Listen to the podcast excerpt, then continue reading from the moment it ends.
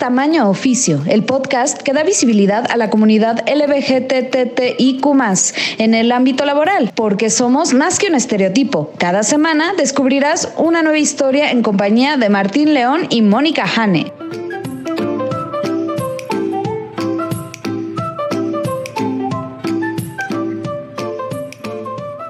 Hola, ¿qué tal? Bienvenidos a Tamaño Oficio con Martín León, el doncel de la comedia en México. Hola Martín, ¿cómo estás?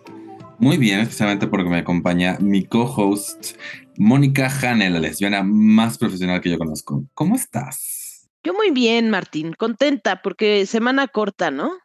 Sí, semana corta, aunque eso significa que tengo que dejar todo listo. Para... significa que mi jueves se vuelve un poco más pesado, pero... Pero vale la pena. Yo creo que todos están escuchándonos y están sufriendo su jueves de locura pero ya pensando en que va a ser puentecito. Pues sí, ¿tienes algún plan para el puente? Huele a puente y pozole. ¿Tienes algún plan para este puente?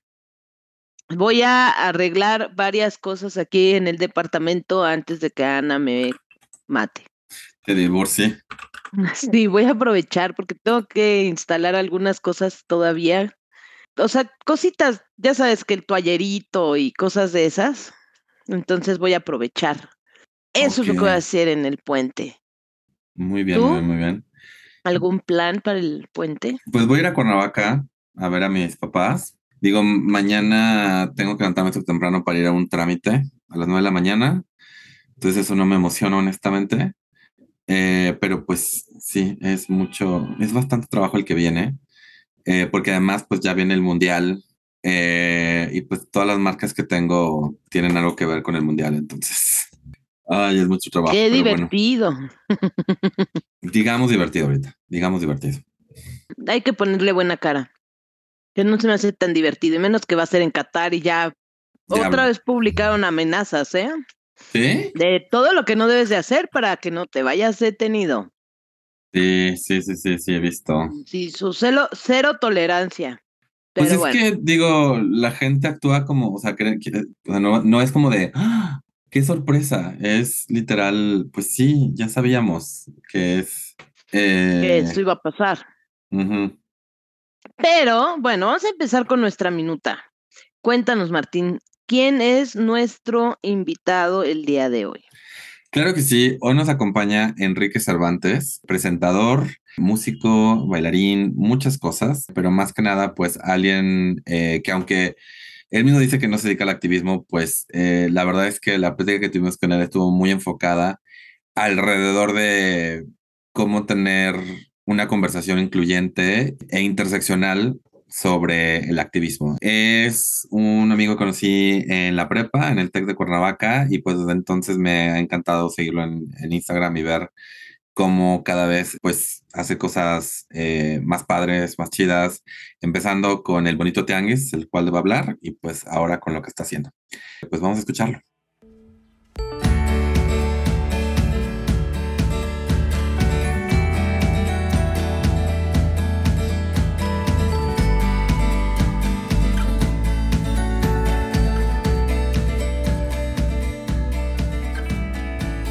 Hola y bienvenidos a otra entrevista de Tamaño Oficio. Hoy nos acompaña Enrique Cervantes. ¿Cómo estás, Enrique? Muy contento de estar con ustedes, contigo Martín y con Jane y de poder compartir pues, lo que estamos haciendo desde la Ciudad de México para fomentar el comercio local. Exactamente, eh, pero bueno, vamos a llegar a eso eh, porque sí quiero hablar como de todo lo que está haciendo ahorita, pero antes que nada, eh, nuestra primera pregunta es, ¿Qué estudiaste y por qué decidiste estudiar eso? Mira, yo estudié tantas cosas. Hice el examen de admisión para la UPAEP, para Ciencia Política. Hice para el TEC de Monterrey para Derecho. Hice para la BUAP para Ingeniería Ecológica. Hice para la UTLA para Relaciones Internacionales y para Danza.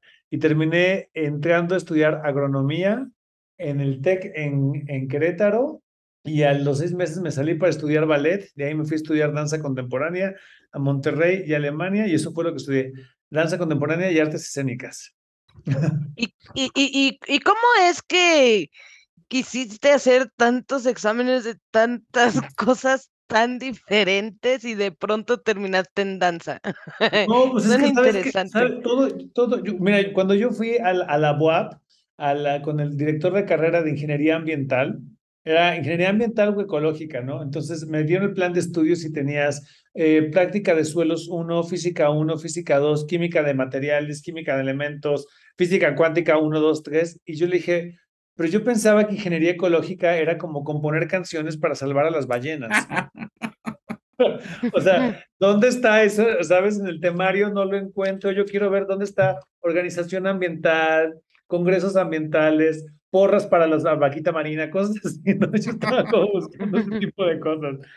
Y no, y agronomía conjuntaba muy bien como por todo, ¿no? Era química, era campo, y yo dije, yo quiero tener una tiendita como Green Corner, y yo por eso quiero estudiar.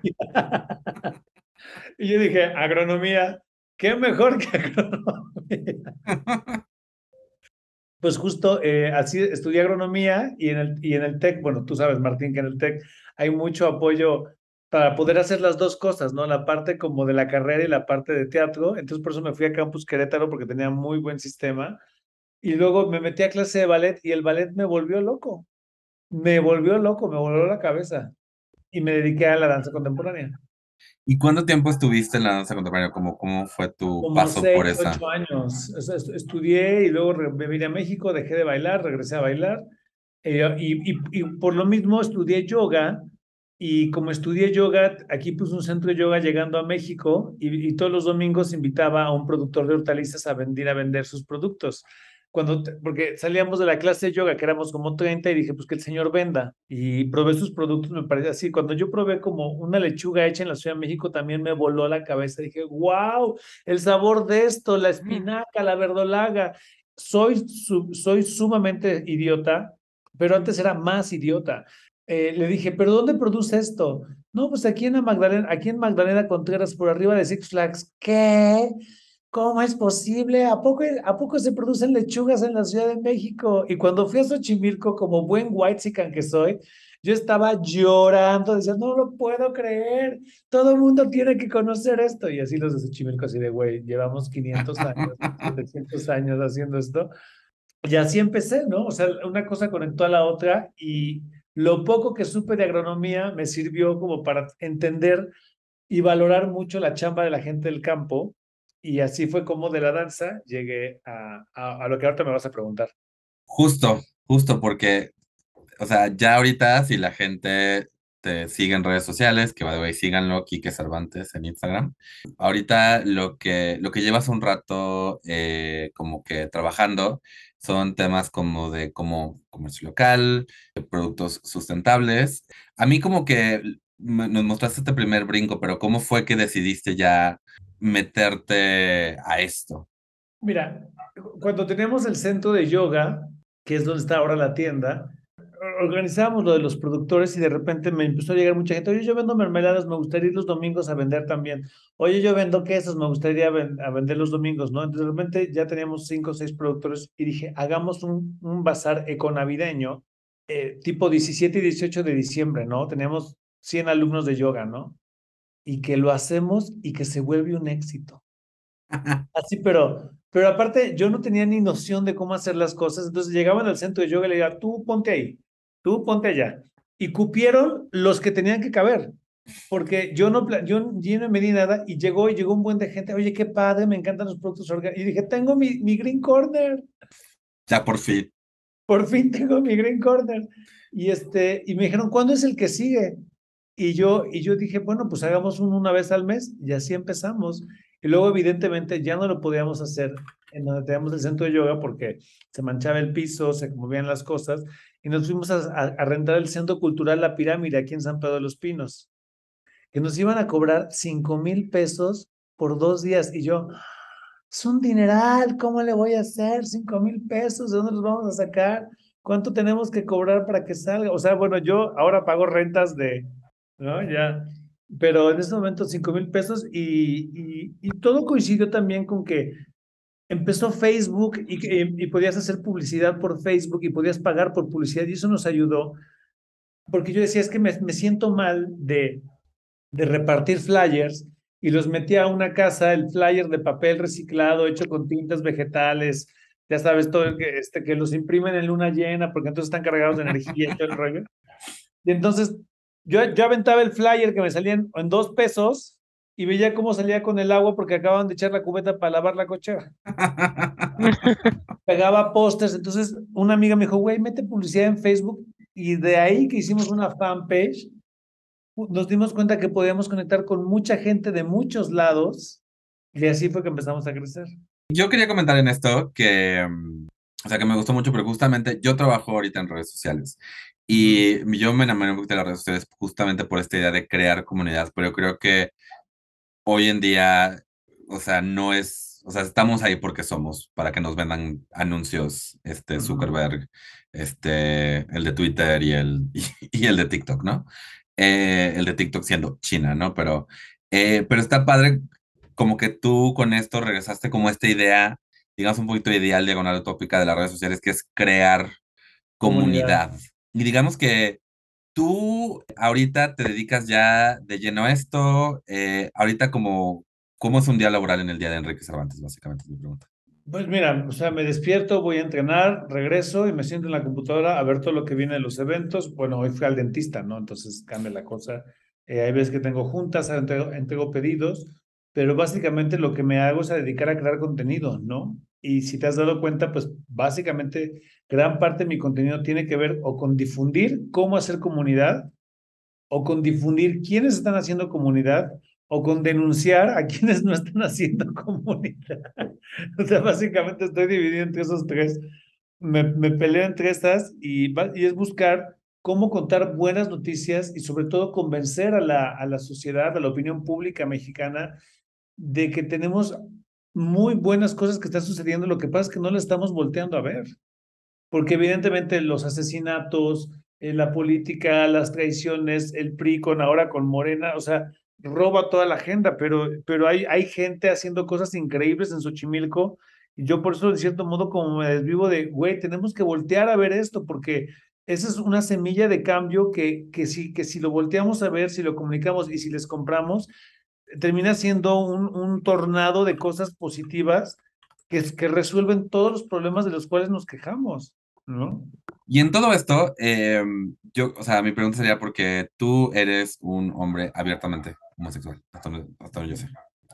Y creo que, o sea, yo te veo viajando mucho, yendo como a comunidades locales en, en, en, en, todos lados, y creo que tenemos este prejuicio muy de la Ciudad de México de que fuera de Roma Condesa, o sea, no puedes, no puedes ser abiertamente LGBT. Mi pregunta sería, para ti, ¿cómo es, es esto? ¿Afecta? ¿Te hace que cambies algunas, algunas maneras de hablar, expresarte? O... No, yo nunca, yo en todas las grabaciones que he hecho, yo nunca he cambiado.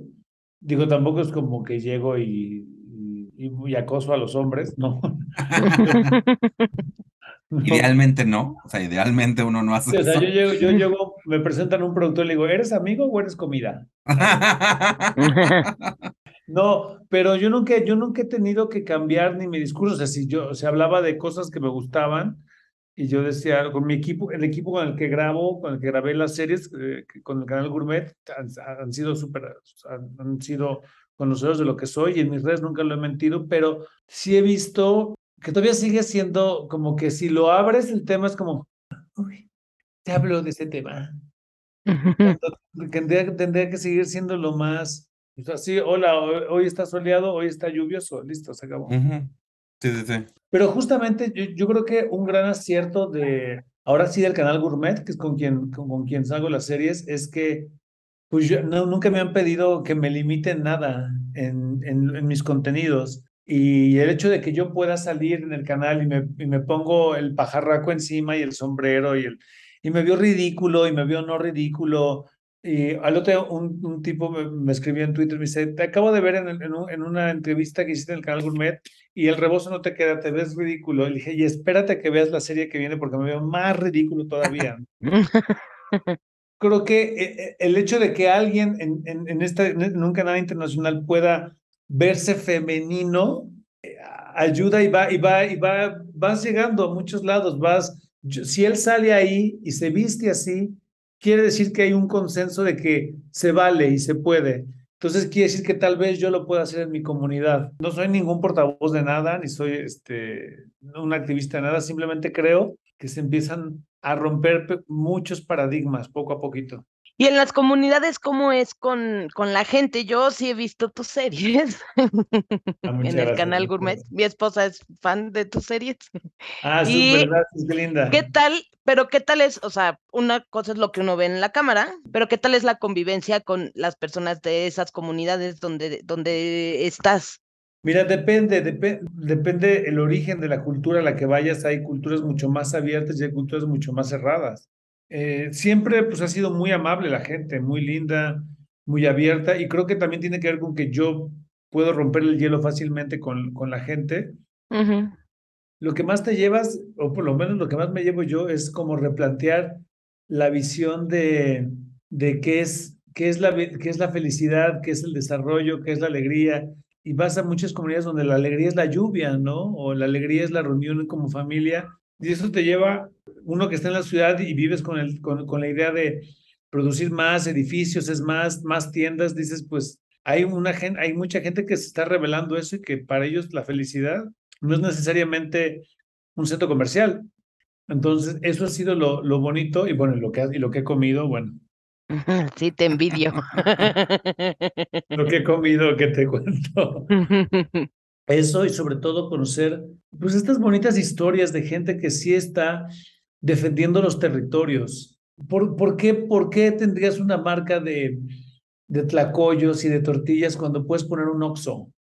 Si te encuentras todo el tiempo con historias de resistencia y de revolución y de gente que genuinamente hace las cosas por amor a la defensa del territorio, por amor a la selva, por amor, todo el tiempo, todas, todas, todas las, las cosas que tú ves en, en, en, en las series o en mis, en mis propios contenidos, es, es, un constante amor y de defensa a resistir, a decir, no me gusta lo que está pasando, aquí está mi propuesta, una olla de barro. Y esta es una, ya, esto ya es, es una manera de manifestarse, decir, yo me rehuso a la comida rápida y propongo la comida de lenta cocción y la preparación y la unión familiar. O sea, a mí esto me resuena mucho porque también, por ejemplo, hay este concepto de, o sea, que, que, me cae que de repente eh, el, lenguaje LGBT es muy pocho, ¿no? Pero este concepto queer, por decirlo de una manera, de la, de la familia encontrada, ¿no? El found family. Y de repente creo que ahí también hay un elemento de, de revolución y de, y de querer pasar el tiempo con estas, con estas personas que son las que te, te enriquecen, ¿no? O sea, entonces no sé si tú también ves como un, un paralelo, lugares donde se cruzan, este, por no decir, si, no es decirle activismo, las problemáticas LGBT con las de consumo local, pueblos originarios, etcétera, y cosas que, que creo que se pudieran aprender eh, el activismo LGBT de, de todo este campo en el que estás este, incursionando. Mira, yo creo que algo que tiene que aprender el activismo LGBT con lo que yo estoy proponiendo es que ya ninguna causa está libre de las, de las, de las demás causas. A, ver si me logro explicar. De nada sirve un detergente que apoya la marcha LGBTTIQ, que mantiene los colores de tu ropa, si ese detergente va a terminar contaminando el río de una comunidad a 200 kilómetros de donde tú compraste tu detergente para que te veas queer increíble. Creo que ese es como el paso que falta dar, tanto en la marcha como en, en las diferentes cosas, tengamos buen ojo en ver si las marcas no nos están viendo la cara y por darnos una nos están, o sea, nos roban 10. Cuando vas a las comunidades o vas a, diferentes pueblos, te das cuenta que todo lo que tú piensas que en la ciudad aplica y funciona, pues, pues termina no, importando porque las dinámicas son otras, ¿no? Pero eso no, eso no exime que las comunidades tienen que aprender del movimiento LGBTIQ, aprender en la inclusión y abrirse a las diferentes formas de amar pero el movimiento citadino gay tiene que llenarse las comunidades en su humildad, en su sencillez, en su respeto al campo, en su respeto, en su constante necesidad de no necesitar, ¿no? Y, son cosas como muy bonitas también que nos llevan a usted apreciar la lluvia, apreciar lo verde, apreciar una buena comida, cosas que, que se nos van olvidando, se nos van olvidando, y entonces los dos se necesitan, ¿no? Sí hay muchas comunidades donde todavía es negado, no es bien visto, es perseguido, pero, pero para eso estamos en la ciudad, para, para, para lanzar información fresca de, de cómo integrar los derechos humanos, pero el campo también está ahí para decirnos qué es lo verdaderamente rico y lo verdaderamente importante. Ahora se inaugura, se inaugura Mítica, ¿no? La nueva torre que va a estar aquí en, que es la torre más alta del mundo, con el baño, el excusado más grande del mundo, con la tina más grande del mundo, con el gasto de, con el excusado que le jalas más grande del mundo, y esas papayasadas. Y más lujo, más tiendas que van a vender qué, o sea, entonces ahí e, este constante regresar al campus a mí me ayuda pues justamente a no perder el piso de decir, pues podemos tener mítica y podemos tener lo que quieras, pero la sequía en el tema del cacao está y nos va a afectar a todos porque va a disminuir la producción y no hay nada ni nadie que pueda hacer algo porque llueva más donde hubo sequía. Y entonces ahí es cuando regresas a, a, los verdaderos problemas que sí son y que sí se resuelven en comunidad. No hay manera de que lo de mítica beneficia a, los, a la producción de cacao en Guerrero o en Oaxaca, donde ha, llovido poco. Ahorita ha llovido mucho, pero durante mucho tiempo llovió poco y se perdieron varias, varias cosechas. Esa es la ventaja del campo, que te aterriza con las cosas básicas como es no hay agua o hay demasiada agua, como pasa en Colombia. O no hay, por ejemplo, en Colombia tienen un problema de que ha llovido mucho y no hay suficiente sol y todo el cacao se seca al sol. Entonces, ahí está bajando la producción. ¿Y cómo le haces para que haya más sol?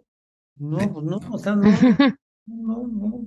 Es un tema de cambio climático. Entonces, ahí es donde todo el tiempo aterrizas con, con, esa, con esas cosas reales que no ves en, cuando vives, cuando eres gay, privilegiado y vives en la ciudad, las volteas a ver en, en las comunidades y te das cuenta de tu privilegio, pero también te das cuenta del privilegio que tienen ellos de muchas cosas que tú aquí compras compras plantas para que se vea verde y ellos están rodeados de verde, ¿no?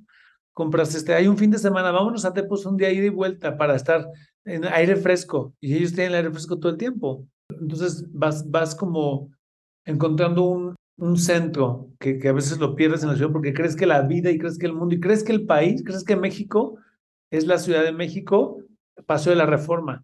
Y no, no, viajas y te das cuenta de otras realidades como como muy, muy diferentes, ¿no? Sí, totalmente. Sí, claro.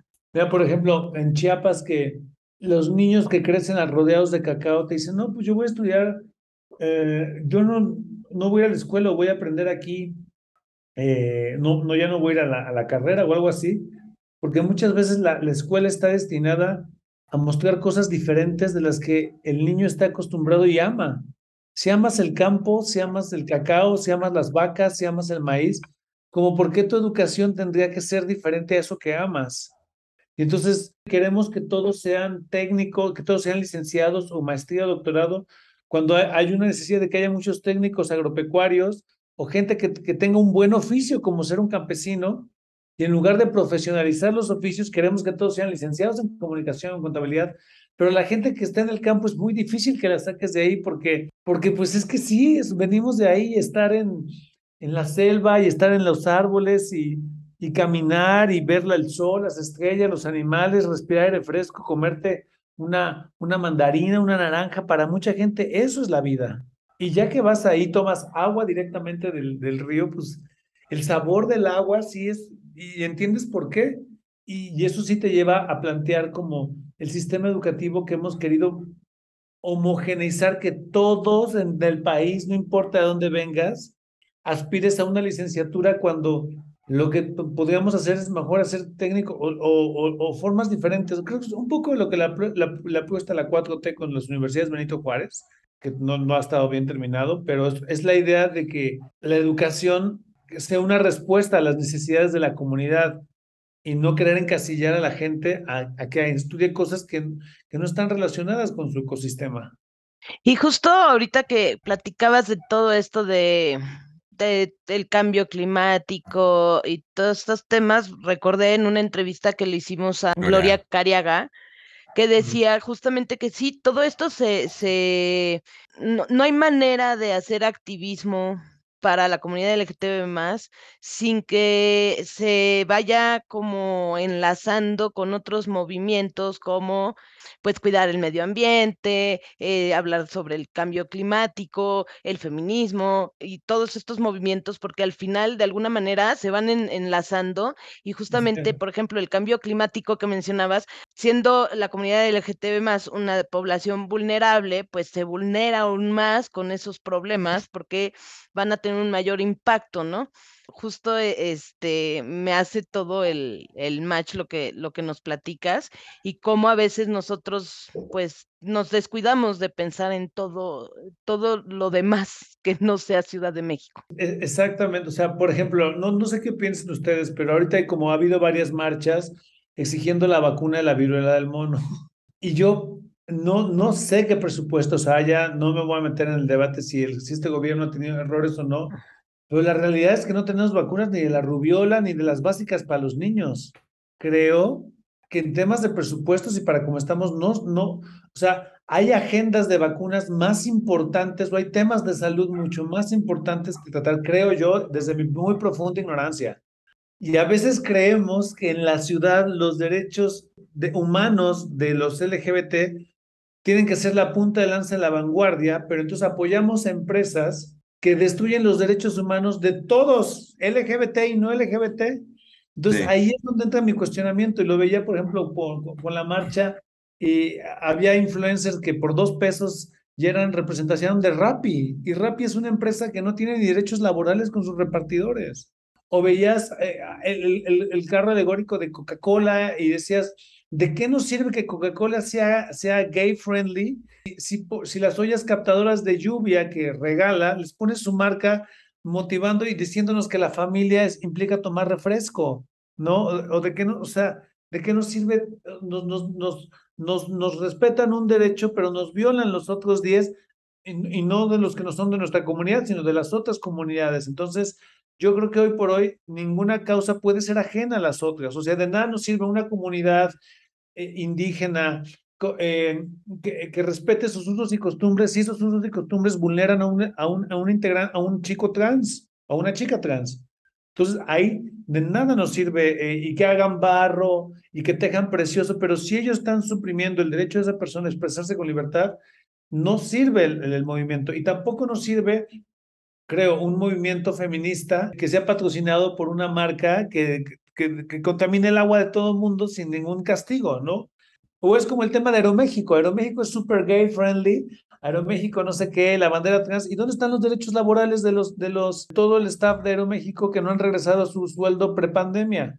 Sí, justo. Creo que lo que, lo que aprecio mucho de tu mensaje en todas las redes es que no se trata de decir esto está por encima de tal, sino que, como dices, es tenemos que ver, tiene que ser como completo, ¿no? O sea, y eso, y por muy difícil que sea, ¿no? Porque también, o sea, luego, luego uno ve el arco iris y se enamora y luego ya que le explican, by the way, esta marca hace bla, bla, bla, bla, es como de maldita sea. Yo lo que quiero es que sea un mundo más amable para todos, ¿no? O sea, y, y no dejar de lado así, porque, porque así como, luego, luego como así se critica la homofobia, transfobia, de una comunidad este, indígena, también, o sea, así como criticas eso, pues tienes que criticar el racismo y el clasismo dentro de la comunidad LGBTQ que obviamente existe, ¿no? Entonces, eso es como muy importante y pues ahorita en este podcast lo vamos a arreglar, ¿no, es cierto? No. ¿Sabes qué otra cosa? No, no sé cómo lo veas tú, Martín. Y, eh, ahora las parejas de la comunidad LGBTIQ sobre todo los gays, se encargan de presumir que tienen pareja. Y se encargan de presumir no solo que tienen pareja, sino que tienen pareja poliamorosa. Y, y, utilizan sus redes para demostrar que ellos no solo son triunfadores porque tienen uno, sino tienen hasta dos personas. Y yo creo que presumir que tienes una pareja es una manera de preservar el patriarcado. La norma que le decir, Yo sí soy, miren, tan soy buena persona y soy tan chingón que yo sí tengo esto que todo mundo quisiera tener y no tiene. Caemos en la misma presunción de la que se supone que estamos oyendo, o sea, caemos en los mismos patrones de vanagloriar la pareja y de castigar la soltería ¿no? Porque bueno, aparte todo el soundtrack de nuestra vida tiene que ver con eso. Entonces, ahí es donde, pues yo diría que tendríamos que también, pues voltear a cuestionarnos. Yo digo que cuestionemos todo. Yo también. No, sí estoy de acuerdo. Y, creo que, y digo, ahí tú me dirás, y, y, también yo sé que estamos un poquito como cortos de tiempo, pero, o sea, por eso yo, yo mencionaba y relacioné mucho con lo que decías de comunidad, ¿no? O sea, para mí está esta como, esta extensión de, de mi familia, que es mi familia queer, por decirlo de una manera, en el, o sea, Jane, tú estás en la familia, puedo hablar, puedo mencionar a muchas personas que están en la familia. Y sí, digo, obviamente o sea, está la parte de pareja que como dices, es como que parece lo que nos ganamos entrando al, al, al, mainstream los gays es que ahora nuestros mamás nos digan, ¿y cuándo te vas a casar? Pero creo que también, y eso es lo que hace como complicado, pues también es, pues, es querer encontrar esta comunidad y al final nos dando cuenta que la comunidad poco a poco es global, o sea, son todos, ¿no? Es, somos una comunidad global y que, y que los recursos pues tienen que, que alcanzar para todos. Entonces, este, eh, digo, de, de, muy utópico. Capacidad. Ninguno de los videos de la marcha gay venía subtitulado. ¿Dónde, ¿Dónde está la inclusión de la gente con discapacidad? Nos falta muchísimo por entender que, que el, el, hecho de que yo haya conquistado mis derechos no quiere decir que ya, ya todo el mundo conquistó sus derechos, ¿no? Claro. Entonces, en esta, en esta búsqueda del, del, respeto a los derechos humanos, nos encasillamos, ah, bueno, ya, no sé, ya la, la bandera trans ondea en la Ciudad de México, ¿no? Entonces, eh, sí, yo sé, pero ¿y los derechos laborales? ¿Y los derechos de los ambulantes? ¿Y los derechos de todas las aplicaciones que venden comida? ¿Dónde están? ¿Dónde está? ¿Tienes en, en, ¿Tienes en el Seguro Social a la persona que te ayuda en tu casa? Y entonces ahí se vuelve más demandante, se vuelve más exigente pero la gran ventaja que tenemos ahora es que visiblemente todos nos vamos a equivocar y alguien nos va a señalar esa inconsistencia y en la búsqueda de la consistencia, todos ganan, porque todos se sienten representados y saben que si alguien ya alzó la voz porque no están representados, ellos secundan esa voz y pueden señalar y pueden decirlo. Y ahí es donde creo que sí, ahí estamos viviendo en la mejor época donde todos pueden acceder a buscar sus derechos y si no los conocemos, en el debate los vamos a aprender. Así es. Oye, buenísima, buenísima, buenísima esta plática, de verdad. Mucho para reflexionar, además, mucho para reflexionar. Ya estamos llegando a pues, prácticamente al final de la, de la entrevista. Entonces, siempre les hago esta pregunta y obviamente tú no te vas a escapar. y es la siguiente, si existiera un genio de la lámpara maravillosa LGBTTIQ+, ¿qué deseo le pedirías? Yo creo que el valor de la congruencia, porque eso es lo único que nos, eso es lo único que nos va a llevar a esa paz que, que buscamos como sociedad. Yo creo que el valor de la congruencia, porque el buscar la congruencia automáticamente te hace cuestionarte todo, todo el tiempo. Eso sería lo que yo, yo diría. Muy bien, me gusta. Me gusta. Algo más para reflexionar todavía. Sí, sí, sí. Y pues invitaría a la gente que escuche el podcast a que busquen mis proyectos. Se llaman El Bonito Tianguis, que es un mercado de productores locales y artesanales. Eh, no sé cuándo salga, pero el siguiente festival que tenemos es sobre el pan de muerto, así que va a haber muchos panaderos artesanales. Y también pueden visitar mi tienda que se llama Agua Bonita, que es un, un homenaje al comercio local. Agua Bonita. Agua bonita. Sí, esto sale justo el 15 de septiembre. Si nos están ah, escuchando, significa que es 15 de septiembre. Así que qué mejor de celebrar lo que está aprendiendo de, de, productos locales y consumiendo local. ¿Algún otro proyecto donde te pueden encontrar? bueno, a, a, partir del 3 de octubre sale una nueva serie que grabé para el canal Gourmet. Entonces salimos, eh, el 3 de octubre se estrena en el canal Gourmet, que lo pueden ver en Telecable, La Ruta al Cacao. Y también pues pueden seguir mi banda de música que se llama Payarana. Entonces tenemos presentación el 6 de octubre. Es una semana de mucho festejo. Muy mucho bien. Muy bien. Padrísimo. Ya perdoné a la ruta del cacao que hizo que esta entrevista saliera más tarde, pero no. Eh, de verdad, Enrique, muchas, muchas, muchas gracias por aceptar la entrevista y muchas gracias por todo lo que compartiste hoy. o sea, como que fue muy superficial los temas que tocamos, pero qué padre que o sea, está todo este cuestionamiento de, de, de, de, principio de qué hago, qué hago, qué hago, pues te trajo a este, a este lugar donde estás, como que tratando de dejar un, un, algo muy positivo. Exacto. Porque ya lo dijo Michael Jackson, heal the world, make it a better place for you and for me and the rest of human race. Ah, ay, qué, qué ridículo. Qué ridículo, pero bueno. Eh, muchas gracias, Enrique. Gracias, sí. Vale.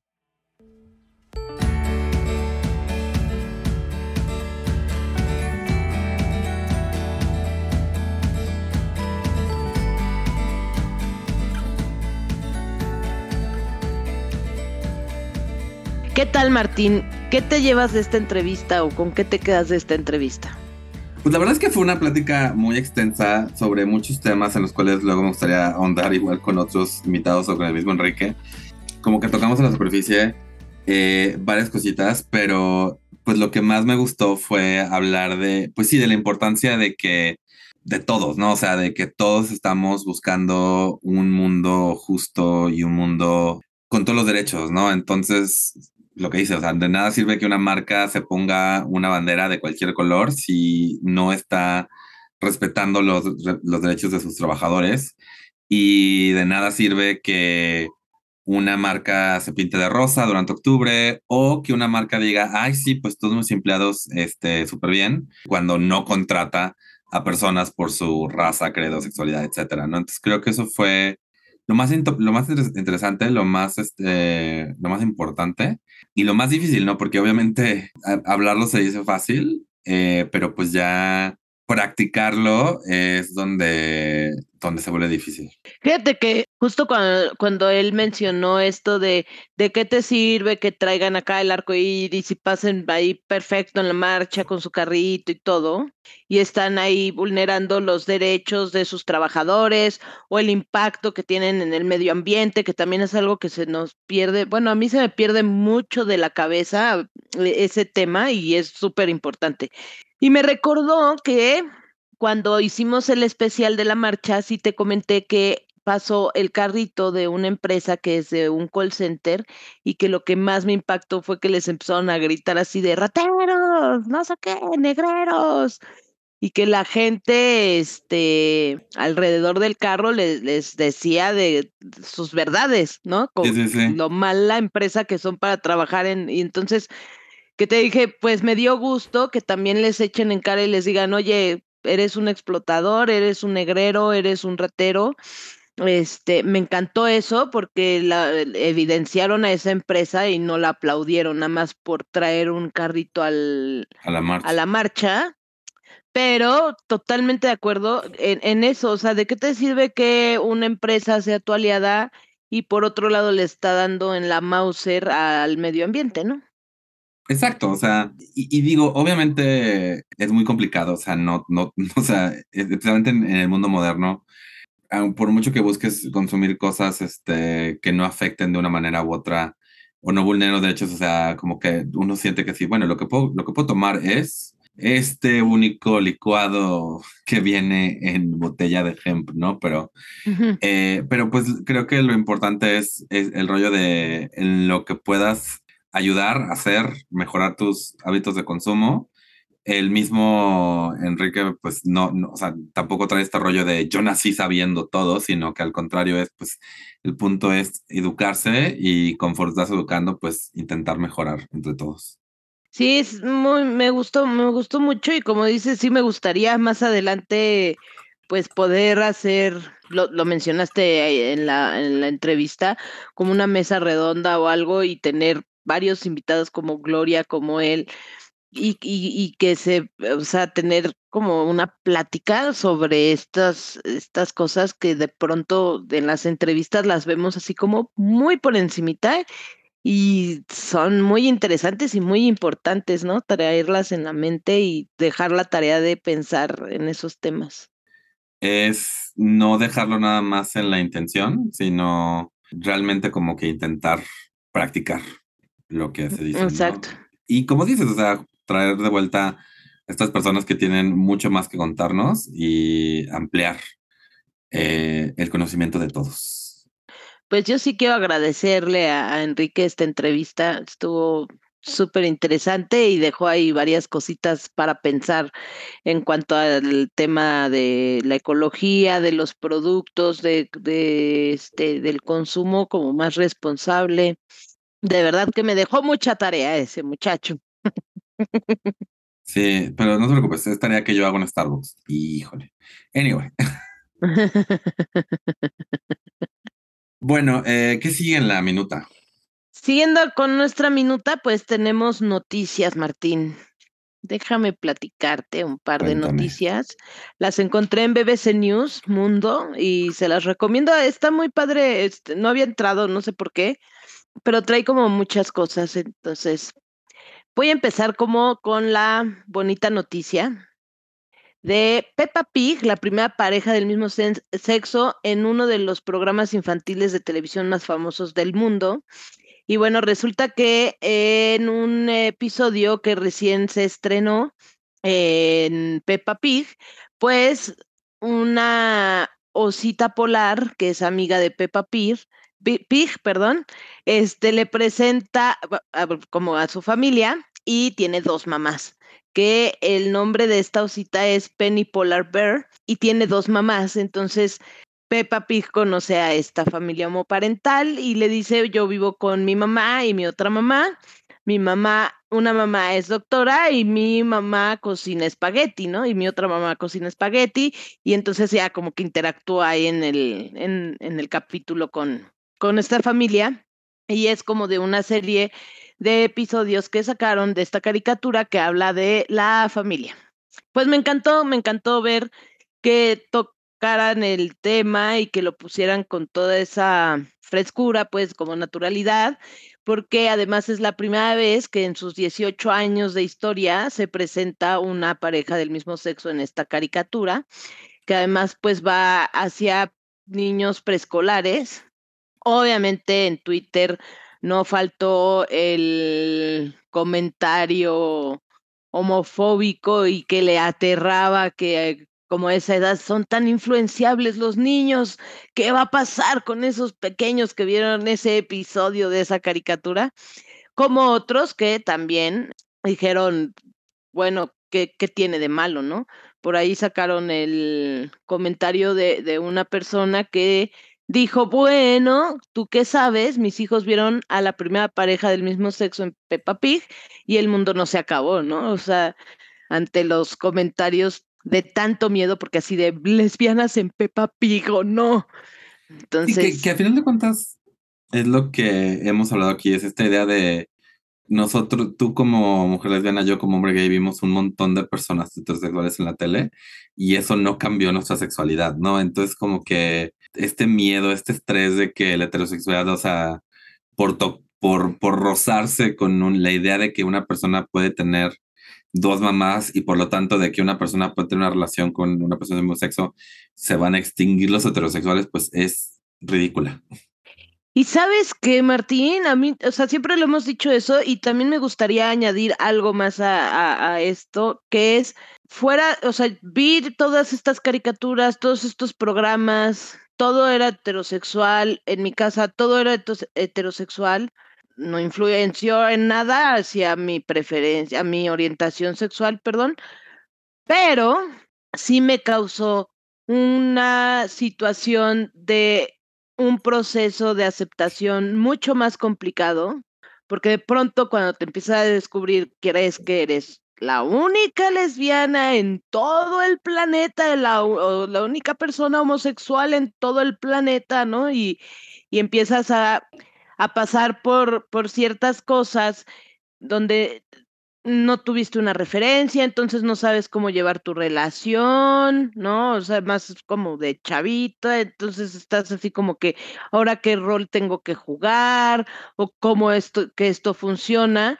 Y son procesos de aprendizaje y demás que tuve que pasar porque nunca tuve una referencia de nada y bueno, no me, eh, fuera de, ah, de hacerme la más fácil, pues me la hicieron más difícil. Y no me cambiaron mi orientación en lo más mínimo. Exacto. Y digo, y como un poquito rebotando lo que venía el tema de, de Enrique, es que al final de cuentas, pues se quejan de que, oh my god, las preguntas está manteniendo una, una relación bastante tradicional, ¿no? Son dos personas en una relación con su, con su hijita osa polar, o sea, tampoco se está destruyendo nada, ¿no? O sea, es más bien se está incorporando, ¿no? Y digo, de, nuevo, como que rebotando lo que dijo Enrique, hay como cosas que cuestionarse, pero, eh, pero es eso, o sea, como que no...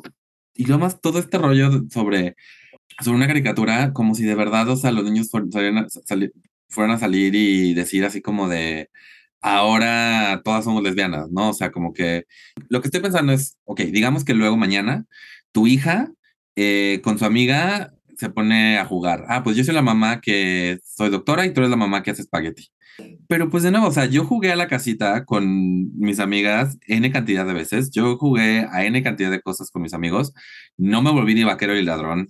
No me volví estatua. No me volví un montón de cosas. O sea, es nada más aceptar que estas cosas existen porque existe, existimos a final de cuentas, ¿no? O sea, y es hacerlo más fácil para la gente que ya está aquí. O sea, no es una mala influencia decir a la gente, esto existe. Claro, y aparte, bueno, vamos a pasar a la otra. Traigo la otra noticia que esa no me hizo como nada feliz. Resulta que el encabezado dice, sentencian a muerte a dos activistas LGBT en Irán.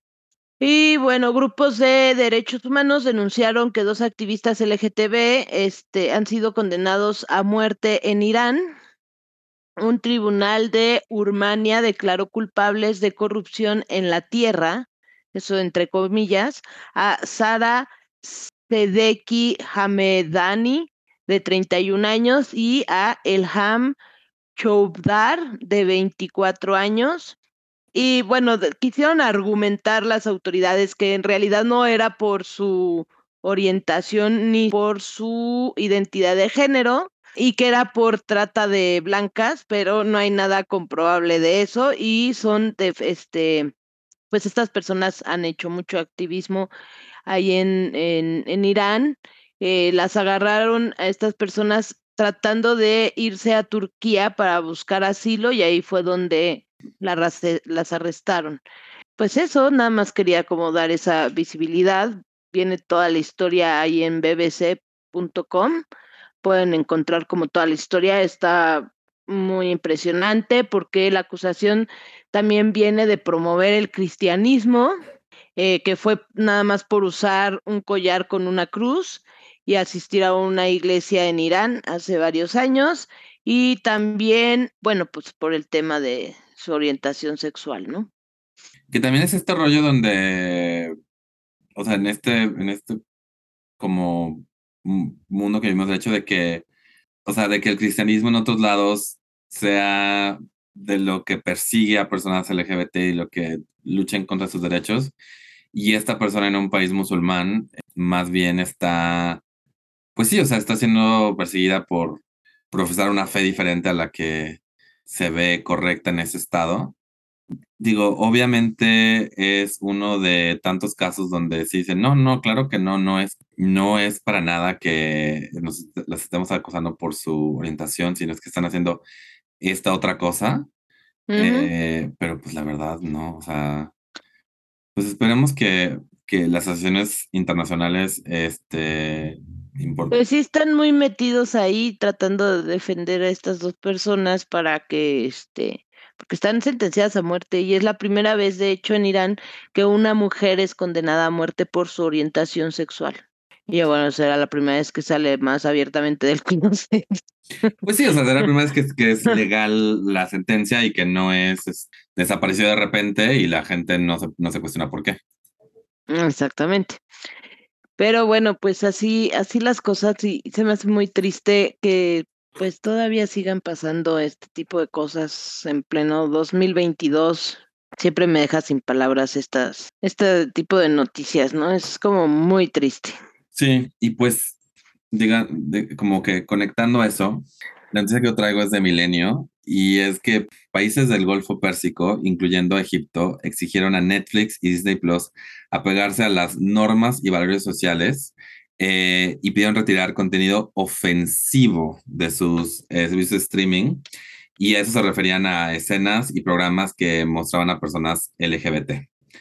Eh, la solicitud se presentó por medio de un comunicado conjunto difundido a nombre de una comisión del Consejo de Cooperación para los Estados Árabes del Golfo, diciendo que hay programas que contradicen los valores y principios islámicos y sociales. Pues es este rollo de ah, cuando la gente habla de libertad de expresión, la gente habla de, de ser libre, de ser libre y expresarte libremente. Como que no veo a estas personas que están así como de por qué no nos dejan hacer chistes súper sexistas y homofóbicos hablando de esto, ¿no? Porque el comunicado básicamente pretende que estos programas asesoran el comportamiento, son como un, un pro, son promotores oficiales de la homosexualidad. Y pues la verdad es eso, ¿no? Es, es el querer invisibilizarnos completamente y decir, no, o sea, no hay manera correcta de representarnos, porque la única manera de representarnos es no hacerlo, porque lo que quieren es pretender que no existimos, ¿no? Entonces, pues escenas eh, a las que se refieren son como pues la ya famosa escena de Lightyear, entre otras. Eh, y pues sí, de nuevo, son estos países que están donde la comunidad LGBT está peleándose con un, una homofobia y una misoginia y una transfobia muy arraigada, ¿no? Entonces, pero sí, justo como dices, o sea, ¿por qué no cancelan el contenido machista, que hay muchísimo, el contenido misógino, este, o de otro tipo de violencias, que si son violencias, porque bueno, ser homosexual no es violento para nadie, gente. No violenta puede, a nadie. serlo, depende de tus fetiches, también no voy a juzgar, pero. Bueno, bueno, bueno, pero no violenta a nadie. Exacto, o, sea, Por verlo, y por aceptar que existimos, no es, como que hay que... Exacto. Y más allá por eso, por simplemente existir, ¿no? O sea, porque lo que quieren es eso, es decir, eh, está en contra de los valores que existan cuando existimos y en sus países obviamente existen personas. Lo que decías, lo único que logra hacer este tipo de, de empuje hacia invisibilizarnos es hacerlo más difícil y yo lo he dicho, o sea, nos puedes esconder, nos puedes, puedes, hacer que, puedes hacer que nos odiemos al punto que no queramos mostrarnos en público, pero no nos puedes este, cambiar. Cambiar. ¿Cuántas personas han intentado cambiarse a sí mismas en este proceso de aceptación? Muchas, muchas. Y ni siquiera a sí mismas lo logran, ¿sabes? O sea, pues aquí estamos, punto. Y pues así es la diversidad y así de diversa es la humanidad, punto. Sí, es eso. ¿no? Y, y, hay muchas otras cosas que, como, de, como lo dijo Denise, ¿no? Este, está la diversidad sexual, que es lo que de este se trata este podcast, pero hay mucha otro tipo de diversidad allá afuera y todos, todos, todos, todos, todos, incluidos todes, somos parte de esa diversidad y todos somos diferentes. Exacto. ¿Qué tal si nos viéramos solo como personas? Exacto.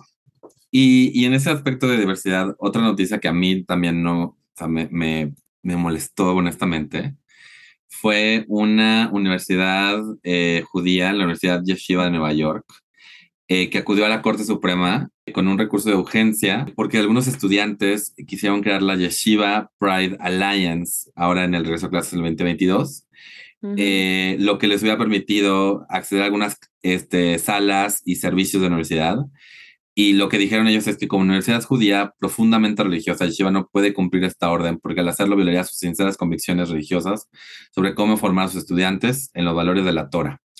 Eh, hablamos un poquito con Fausto eh, sobre esto, sobre lo que dice la Biblia sobre la homosexualidad y no, pero a mí se me hace sumamente triste, así como el antisemitismo, el racismo y la misoginia en un hombre gay se me hacen de, güey, no entiendo cómo logras casar una idea con la otra. El que una universidad judía quiera apoyar la discriminación de otro grupo, güey, o sea, especialmente cuando los hombres homosexuales también fueron blancos del, del holocausto, o sea, Claro. Alrededor de 15 mil personas homosexuales fueron, murieron en campos de concentración. Entonces, este, sí es como de, güey, o sea, no te das cuenta que apoyar cualquier tipo de discriminación te daña a ti también. O sea, sí, este rollo de es que la tora, no sé qué, no sé cuánto. Y, y si te enfocas más en crear un mundo chido para todos y menos en, es que en esta parte del libro dice esto. Exacto. Además, al final del día fue escrito por otra persona, ese libro, ¿no? O sea, que fue la interpretación que le quiso dar a la creencia que trae esa persona al final no dejan de ser interpretaciones y no dejan de ser creencias de alguien más. Exacto, o O sea, sea, no, no, no, no sé, o sea, cómo será una manifestación divina, como para que puedas escribir todo un libro así, pero estoy segura que de todas maneras, aunque llegara un así el Dios, una deidad aquí se nos manifestara y nos diera el mismo mensaje a ti y a mí, tú lo interpretarías de una forma y yo lo, eh, lo interpretaría de otra forma porque nuestra visión en la vida es muy, o sea, tiene, tiene, tiene diferentes cosas, o sea, vemos diferente las cosas, o sea, coincidimos en digo, cosas, pero también vemos muy ok, diferente y esto- tu interpretación. Y esto dándole la chance a que, ok, vino un dios a decirnos, decirnos algo. También es este rollo donde constantemente se buscan lugares que haya como ciertas, este, pues como permisos para gente que practica la fe judía. Entonces, de, no- de nuevo, a mí, más allá de lo que dice, lo que supuestamente o no diga, porque digo, entiendo, o sea, creer que un libro lo escribió una deidad, o sea, es una mentalidad de la cual es difícil salirse, pero, pero es el hecho de que, o sea, ya sabes qué tipo de persona es el tipo de persona que discrimina a personas homosexuales y es el mismo tipo de persona que te discrimina a ti como persona judía. ¿Por qué no te das cuenta? Exacto. de, o sea, supuestamente el enemigo, e- el enemigo en- de, mi enemigo es mi amigo, y aquí no es, es voy a apoyar Aliarme esta con- discriminación de la cual ya hemos sido víctimas, de verdad, y o sea, se me sabemos hace qué una, pasó porque se me hace una miopía histórica, se me hace ridículo, se me ha- y además se me hace, de nuevo, es como que un, un hombre gay me diga, ay, pinches viejas, o que me diga, es que la gente de la gente asiática, o sea, no te das cuenta de lo que estás haciendo. Y por eso, por eso lo quería traer aquí, este, Sí, este- esta nota eh, de esta de- universidad judía, que, que, que acudió a la Suprema Corte, una Suprema Corte que, está, que apoyó, que está apoyando además como cosas de, supremacía blanca que no incluye a la gente judía. Entonces sí es como, de güey, o sea, de verdad, o sea, no te das cuenta que según tú, o sea, sí, o sea, tú estás golpeando para abajo y no te, das- no te das cuenta que arriba de los dos hay alguien con mucho más poder dispuesto que no, no te va a dar más, no, no, no, no te va a dejar de discriminar a ti porque nos está discriminando a nosotros. Entonces, Y el día que ya no le sirvas, te va a desechar y te va a empezar a quitar a ti tus derechos, que lo hemos dicho en este podcast muchas veces. Y Enrique también mencionó este, cosas así, ¿no? En la entrevista. Entonces, bueno, quizás Totalmente. algún día la humanidad aprendamos de todo esto algo. Quizás. esperamos. Pero bueno, ¿qué sigue en nuestra minuta? Recomendaciones. En nuestra minuta vienen las recomendaciones. Pues, sacando a colación a nuestro invitado, a Enrique, este, yo les quiero recomendar que vean si tienen televisión por cable y pueden ver eh, o, o por paga, como sea. Tienen acceso al canal Gourmet.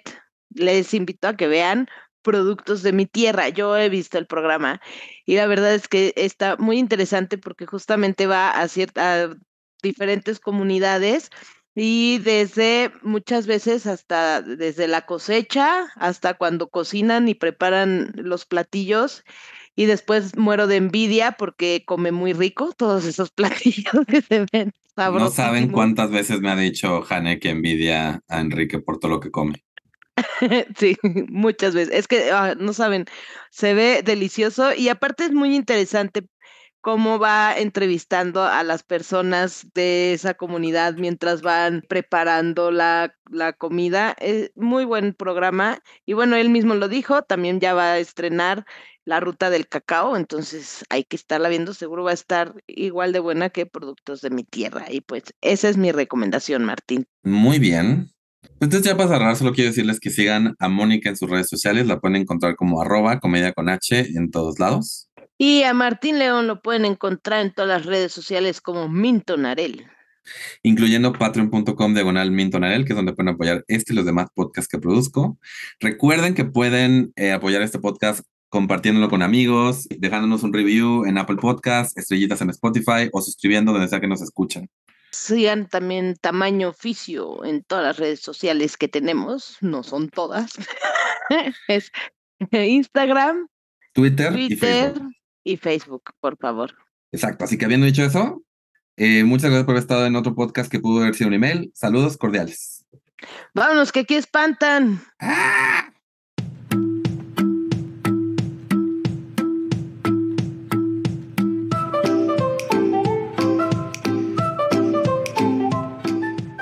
Esto fue Tamaño Oficio. Gracias por escucharnos. Síguenos en Facebook y Twitter y recuerda compartir este podcast con tus amigos.